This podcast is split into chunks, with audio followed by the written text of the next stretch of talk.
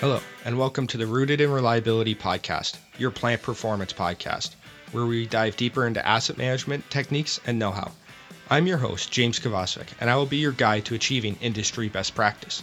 The Rooted in Reliability podcast is here to provide you with the insights to improve plant performance and deliver bottom line results to your organization. In case you missed the last episode, you can find the Rooted in Reliability podcast on iTunes, Stitcher, and on the reliability.fm network. Don't forget to subscribe so you'll never miss an episode.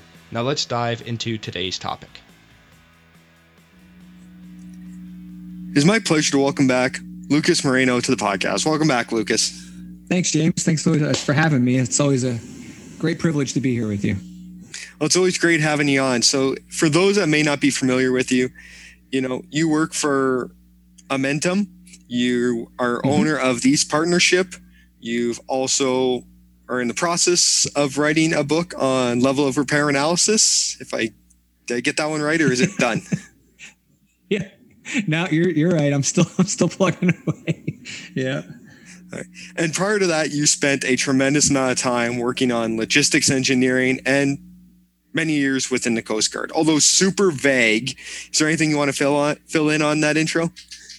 No, that's you know that's that's pretty much it. I'm just I love sustaining assets, you know, taking care of things, the the, whole maintenance and reliability piece. But we uh, we focus on expanding that a bit in uh, in our work in the government and um, and touching every point of product support, uh, everything it takes to support the asset. So it's kind of what I what I like to to spend my time doing, and that's what you know naturally progresses us to today's topic. So, all right, excellent, yeah, absolutely, and you know this pro- this topic actually was spurred by a LinkedIn post you put up there, and you were talking about project management within that LinkedIn post.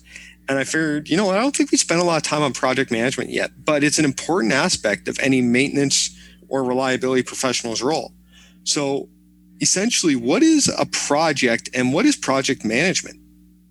Yeah, I, I love that question for this audience because you know you can look up the project management institute's definition of a project and it's you know it's a it's a it's an endeavor that has a definitive beginning and an end and it, it exists to do a very particular thing and that's it. Um, you know produce product a or you know fix uh, product b or whatever the case is and it's it's well defined uh, and it's it's basically a, a, controlled effort to deliver some value to uh, the user or organization. And when we look at it through the lens of of maintenance and reliability professionals, we like you like you you'd said, you know, we're often involved in projects. We just don't think about them as being these structured endeavors. Um, and I think that's one of the beauties of project management is that once you become uh, aware and educated on how to properly run projects, you realize how important it is and how much you missed in the past and what you can do in the future to you know get the greatest return on investment with those projects within your organization.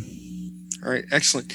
Yeah and i think when we when you talk about missing out on things there's you know a couple different things people can miss out on if they're not managing projects correctly. It could be you know we extended the timelines. It could be that we added cost. It could be the quality wasn't there. Uh, it could be a variety of different things. Now understanding how to manage a project is vitally important. And you mentioned pmi and that's the body of knowledge that I'm familiar with. But what makes up the project management body of knowledge?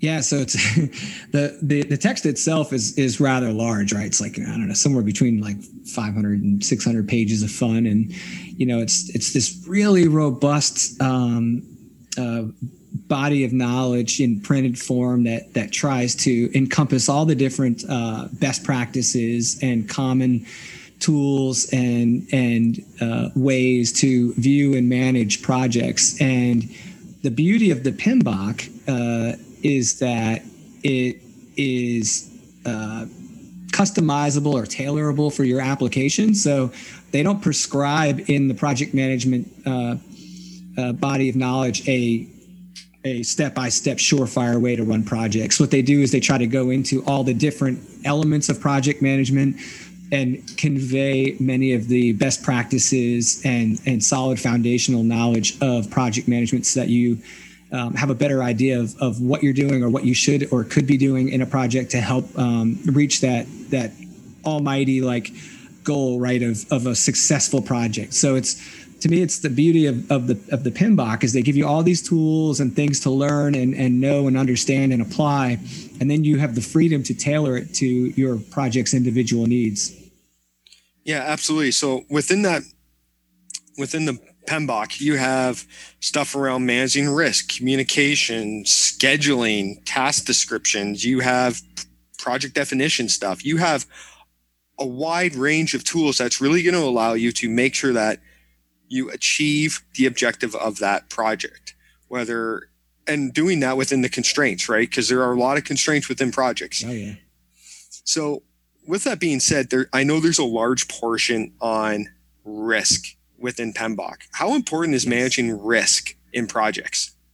James, you couldn't have asked a better question, man. That is like when I would teach uh, when I would teach project management courses.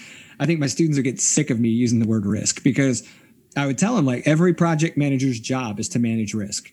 Like I don't care what element of the project you work in, your job is to manage risk. It's this blanket that covers all the different functions and actions within a project. And it covers and, and is, is behind every single element of the PMBOK. All of it's informed or, or at least influenced by risk. And so uh, the, the PMBOK does a good job of trying to, you know, convey the principles and and and perspectives on risk.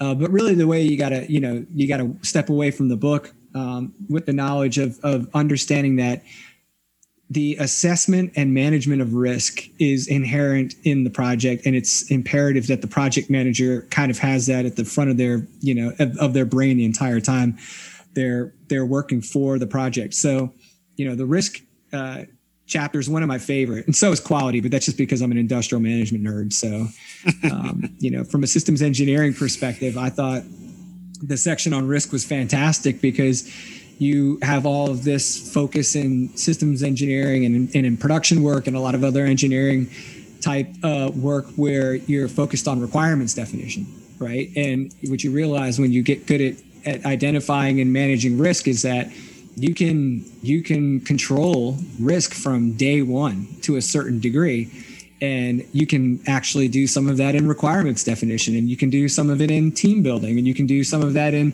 how you structure your contracts and like all these different actions that you take part in in a project uh, help you manage risk. Um, and of course a risk is uh, a risk until it's not right and it becomes an issue and that's a thing that's actually happening. So you know, the, the, the, hard part about risk for some people is just managing the unknown, uh, managing uncertainty. You know, some people do better with that than others. Some people are more comfortable with the, the unknown than others. So, you know, you learn a lot about yourself when you're looking at risk as well.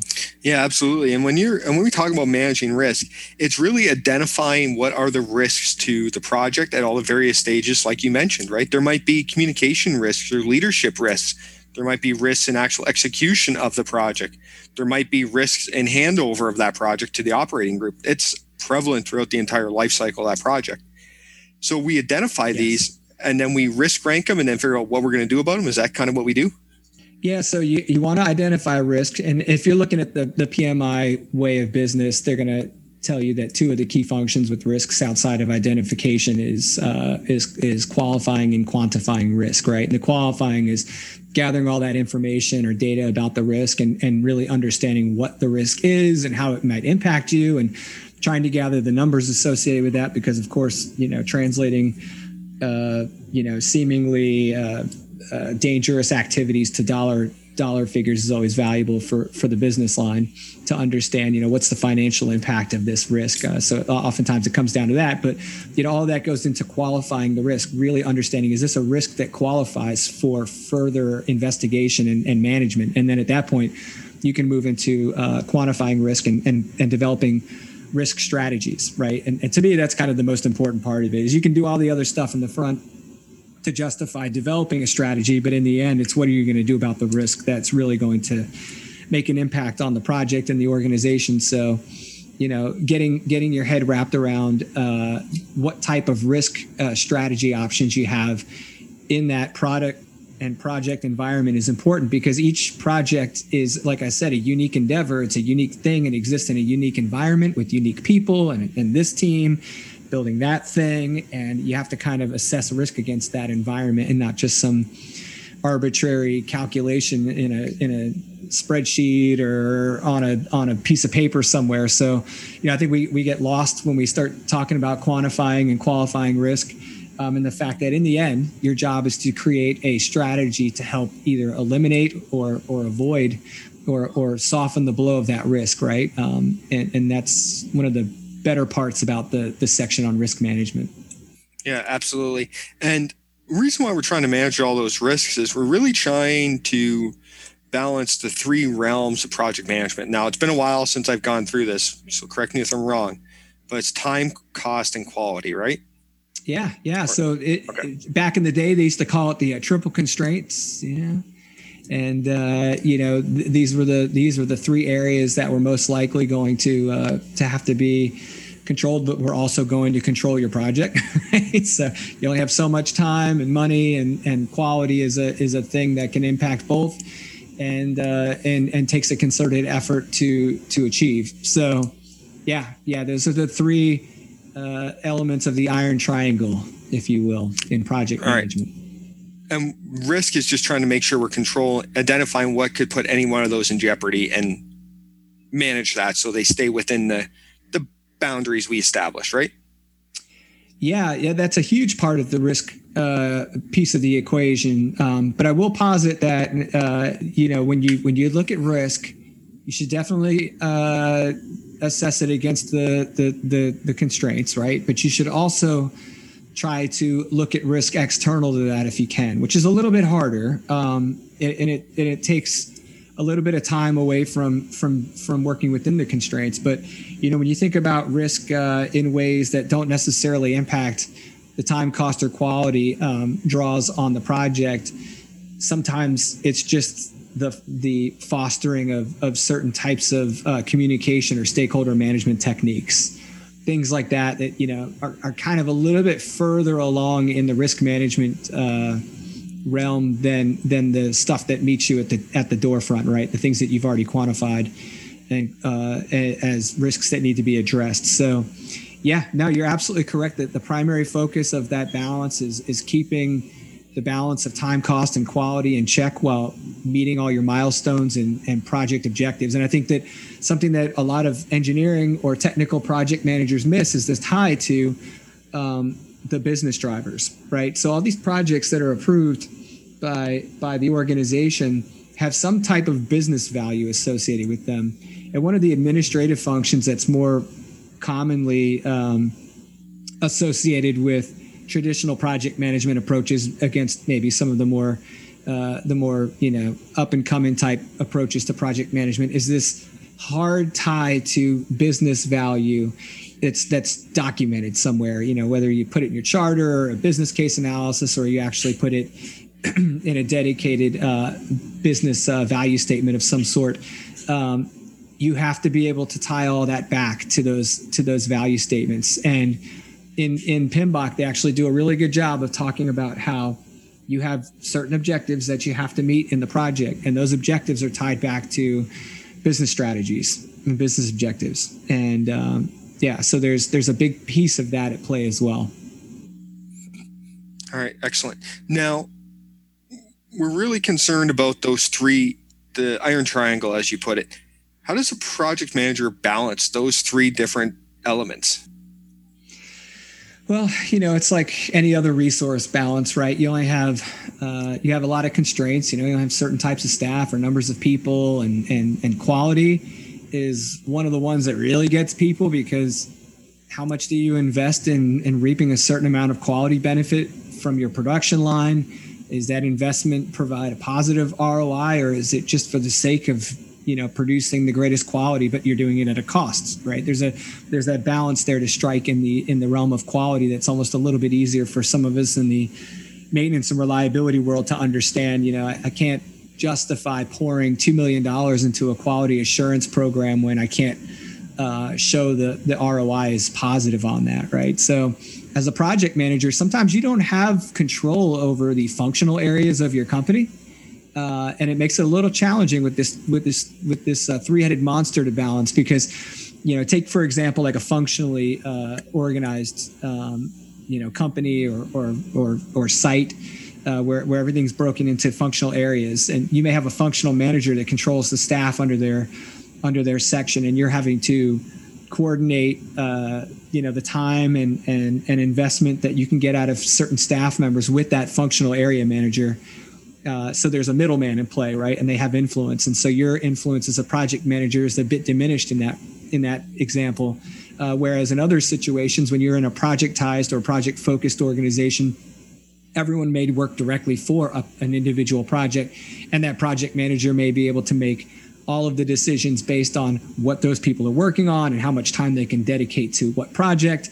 And so you have a bit more control over those those uh, the triple constraints um, as a project manager in that situation. So it becomes really difficult the further you get away from having influence as a pm you know ideally in the you know in, in the world of project management if, if project management is at the forefront and all projects exist to provide uh, high value and high benefit to the organization. And so we go projectized.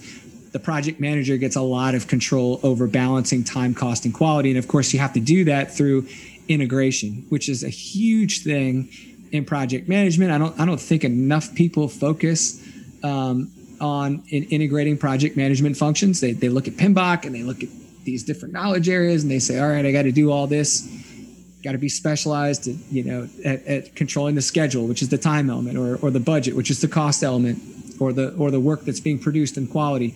Uh, and they and they neglect to really focus on on being an integrator of all things. And that that integration and maximizing the teamwork and maximizing the communication and stakeholder management and really integrating the project staff and integrating the project technicians that that can bring you greater value in all across all the, the constraints. And it also creates a lot of transparency so that you know everyone's aware of the time cost and quality implications of decisions um, which is obviously a, a, a, an element of change management so. All right. Excellent. So it's a lot of work to balance and provide that integration you know especially if you're just a functional and not a direct manager of a lot of these people. It's very very difficult to do that yes now yeah now, be. how?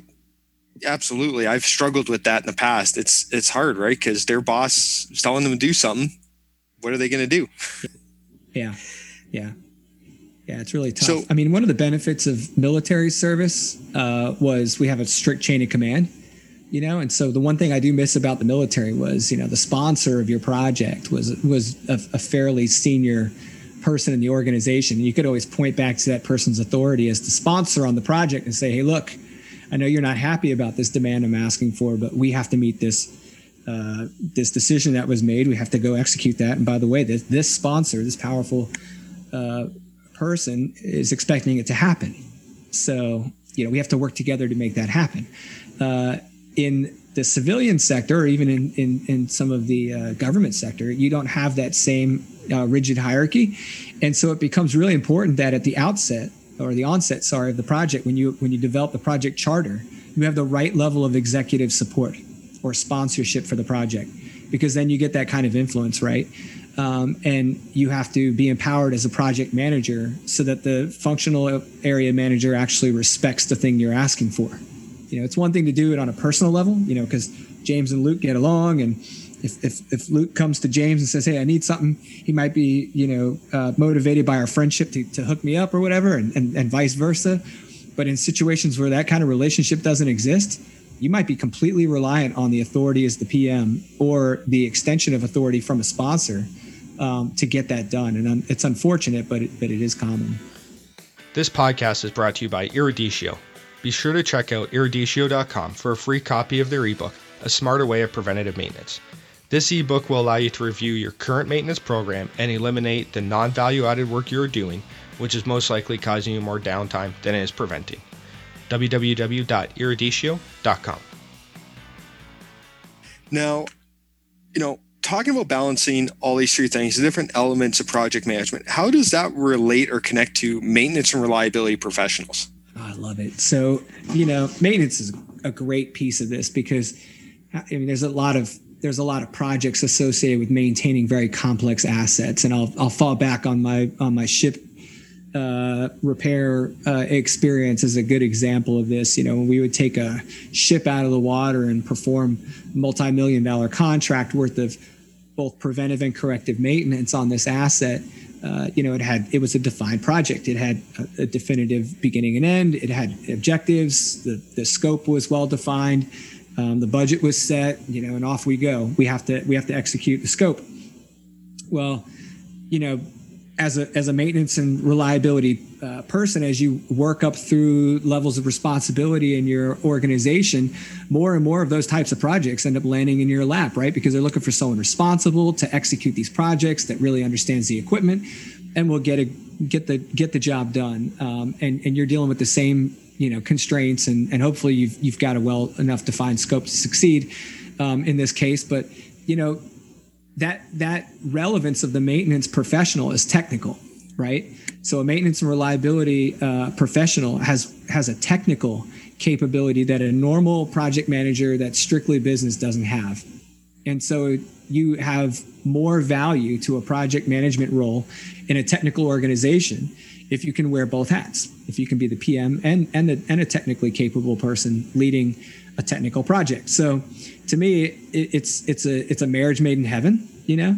And when you take that multi-million dollar uh, contract from beginning to end, and you responsibly manage the resources and work with your um, contracted uh, agreements, right, and and other sources of labor and supply chain and and all the stuff that comes along with getting all this maintenance done uh, you know, you, you, realize that the really adept managers of maintenance and reliability are are benefited by being really adept project managers as well.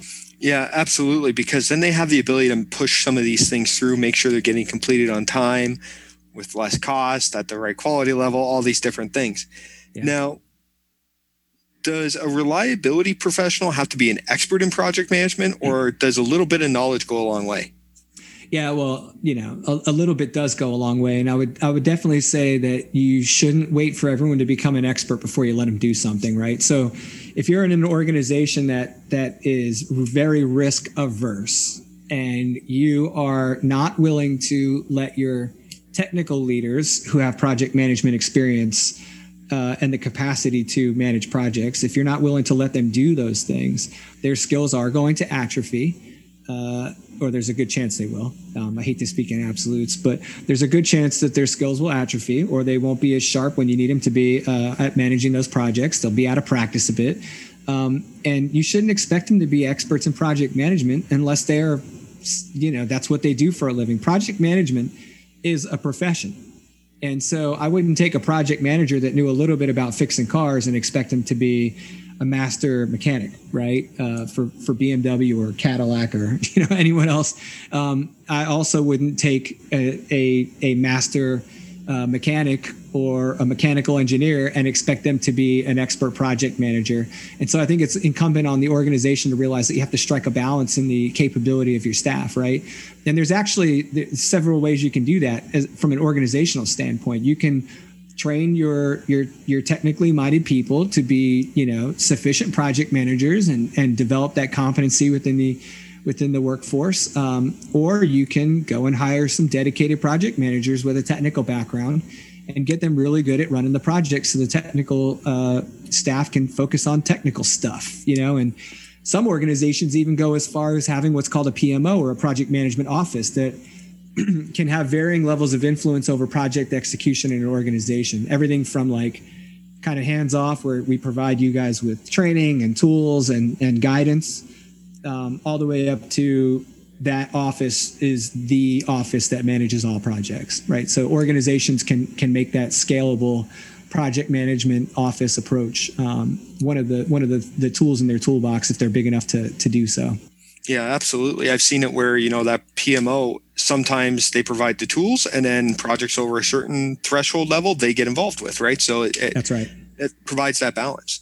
Yeah, now, the government's really big on that. Um, you know, we, we have certain levels of, of, uh, of of impact based on financial and political um, and and strategic value of certain projects or acquisition efforts. And you know the bigger they are the more staff they are and the more controls there are over the execution of those acquisitions. Um, and that that's absolutely uh, a fact you know and, and there's there's just one other thing to, to state about that. You know I, I think that some organizations feel like they can't if, if they can't do it themselves they, sh- they can't do it. Um, or if they can't do it themselves they'll just figure it out and sometimes that's like a worse idea than investing and bringing someone in to help you for a little while, at least until you get on your feet or just to, to help you throughout the whole thing because the ROI of having someone manage the project is better than having to spread your own crew too thin, which, you know, probably happens more often than it should. Um, so yeah, I, I, I think that organizations should be open to bringing in outside help as well. Yeah, absolutely. Now, for someone who wants to get started in project management, where do they do that? Uh, great question. There, there's many different approaches. Um, you can, you know, I always tell people it's it's one thing to, it's a little different than other industries, right? You, usually, what you end up with is is a person that's been doing a different job, a technical job, or or some other type of job. In, in this case, like a maintenance reliability type position in an organization. And as they become or as they demonstrate their ability to be responsible and they're and they're and they're on board with everything going on in the company as far as uh, expectations for managing investments and stuff like that the company feels uh, empowered to entrust them with uh, with a project right? And so they kind of get that hands-on learning experience working under another person or with another person that manages projects in the organization. Or in worst case, they're just given a project and told to make it succeed and they have to learn as they go along. You know, th- those are, those are kind of risky, uh, endeavors, the higher the cost and implications, you know, criticality of equipment, those types of things. Um, so, you know, I, I, I'm, I'm a big fan of making sure that if you're going to use your existing staff, and you're going to use your existing technical staff that you show them that they're worthy of being invested in and you give them a little bit of training on project management. You know it's not enough to just hand them the PMBOK and say go learn this stuff. And there's just way too much there. I mean we would teach a, a, a project management certification course. Cramming that course into one week is like a feat you know?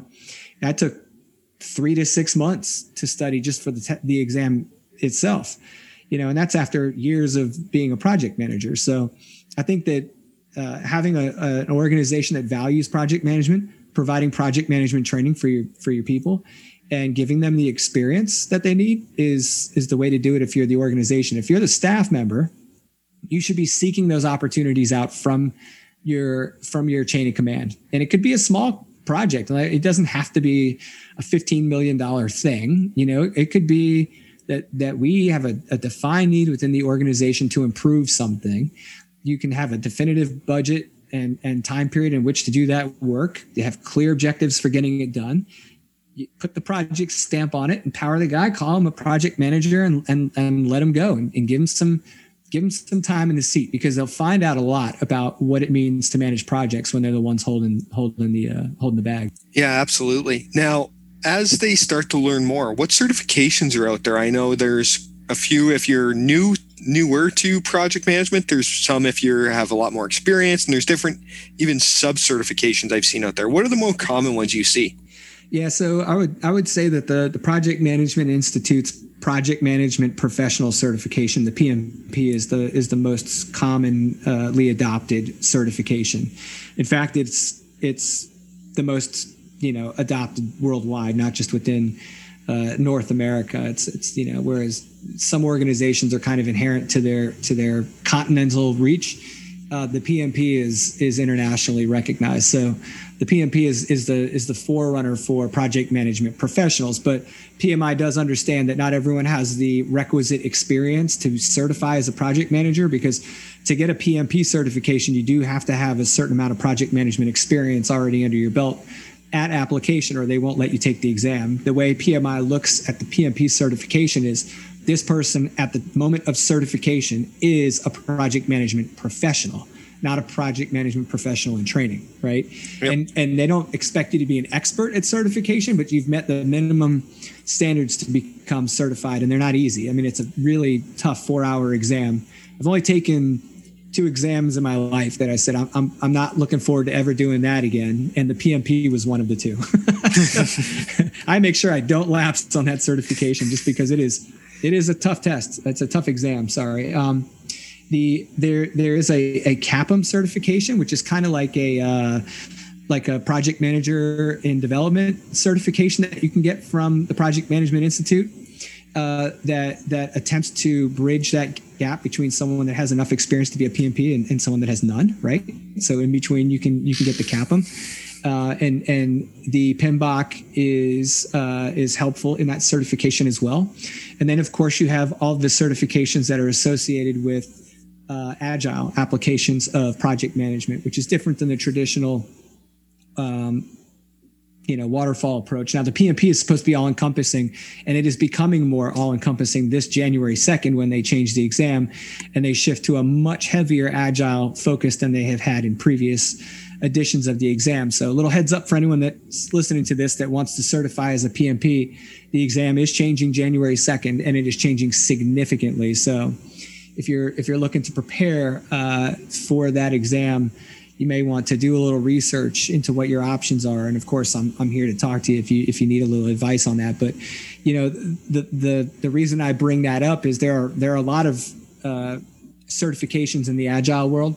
Depending on the application, you've got uh, you've got companies that are certifying Scrum Masters. Uh, I mean, even the military has a military Scrum Master certification uh, that, that's offered through the Marines and the and the and the Department of the Navy. Um, you have uh, you have you know agile practitioner certifications. You've got SAFe. You've got all these different types of um, of agile uh, approaches to project management. I, hate, I, don't want to use the word methods because some people take take note with that, but uh, yeah. So depending on what you want to do in project management, what kind of project management you want to dive into, the PMP is universally the most well rounded. All right, perfect. Now, if people want to find out more about project management reach out to you? You mentioned a project management certification course.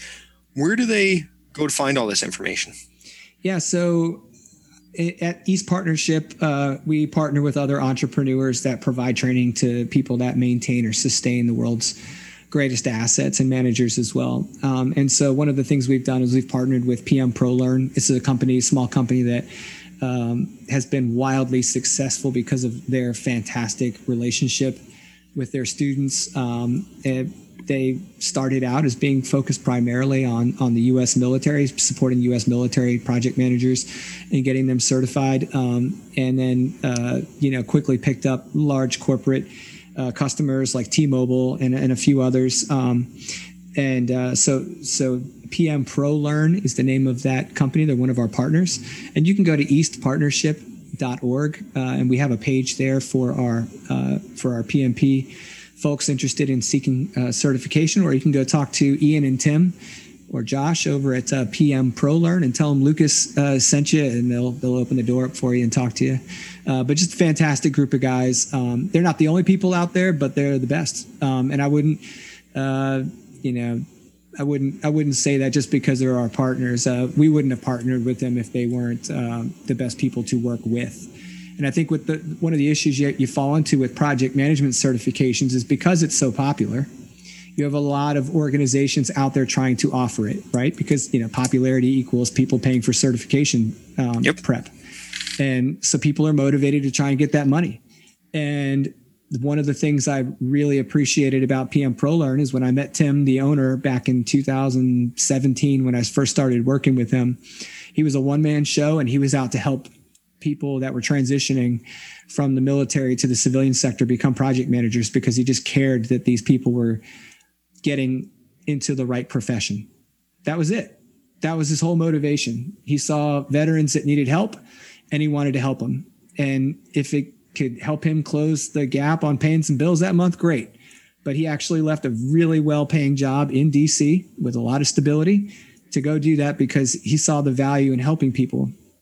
And as I worked with uh, Tim over the years, um, over the last three years, and saw how he was selective in who he would bring into his team and just the great nature of the people that work uh, in that group I was all in. I said, "Man, I'll be lucky if uh, if I can just continue working with them." And so they're they're kind of the people I always point out as uh, they're in it for the right reason, kind of people, and they're not out to, you know, chase people down for their money and then forget about them. As a matter of fact, it was um, a point of discussion with uh, Sonia Mathura um, yep. and and and a couple of those guys over at PM ProLearn uh, in a in a in a webinar we did um, where I focused on what happens outside of that training. Right, you have one week of project management professional training. Uh, most people just never talk to you again after that. You go to your course, your instructor gives you your your curriculum, you study, you you you do whatever that you need to do to pass the class, and then when you're done, it's good luck. And these guys are cradle to grave project management um, certification support network. They'll they'll talk to you over the course the entire year after your class, bring you back to another course convening for free since you already went to one. They'll stay up at night and talk to you. They actually have cram courses that they set up just to help their previous students um, prepare for the test because life happens, you know, and, and between your class and your test, you might delay by six months or something because of some life event. So, you know, just good people doing good things. All right, excellent. Well, I will make sure to link to them. Now, where do people get in touch with you? Um, I'm easy to find on LinkedIn. I hope, uh, you know, Lucas Marino and of course, eastpartnership.org. I also have a, uh, a LinkedIn uh, page uh, for East Partnership. Um, so you can, you can find us as the East Partnership on LinkedIn and I can be found at Lucas at eastpartnership.org. Uh, and you can also find me uh, at Amentum, just a fantastic uh, group of people at Amentum. And I'm at lucas.marino at amentum.com. So either of those two email addresses and you will find me. All right, excellent. Now, one last question I always like to ask is if you if could recommend one resource for people to learn about project management, what is it? Yeah, that's a man. There's so many resources, uh, resources out there too. Um, I would say that you need to first take a look at what kind of learner you are right? If you're a person that needs to sit down and digest a lot of information to really grasp a topic and sort of marinate in it, and you're a reader, uh, you know, there is nothing wrong with picking up the PMBOK, although people will tell you not to do this, and and reading about the PMBOK, right? Like read the PMBOK. It's okay. As a matter of fact, anyone who takes the exam, I tell them read it twice. you know, don't just skim it, read it. Um, now, you know, there's some parts of the PMBOK that are, are less desirable for reading than others. That's fine. I get it. Um, but you know, you're going to need that book if you're going to certify anyway. So that's one, one resource. Um, there are a ton of videos out on YouTube and on the web that talk about this stuff, but PM Pro Learn and even myself over at East Partnership, we're putting out videos on project management and, and we actually just did a one hour and 18 minute full session on all the different elements to consider with project management certification and training and all that kind of stuff, how to learn about it. Um, there are great blogs uh, at, at the Project Management Institute website. You have a tremendous amount of information there. Uh, so check out PMI's website. And they also have projectmanagement.com, which PMI owns, if I'm not mistaken, they still own it. Uh, projectmanagement.com has a, has a lot of um, online resources as well. And uh, you know this is a this is a little bit of an unorthodox approach but it's something I've, i found very useful.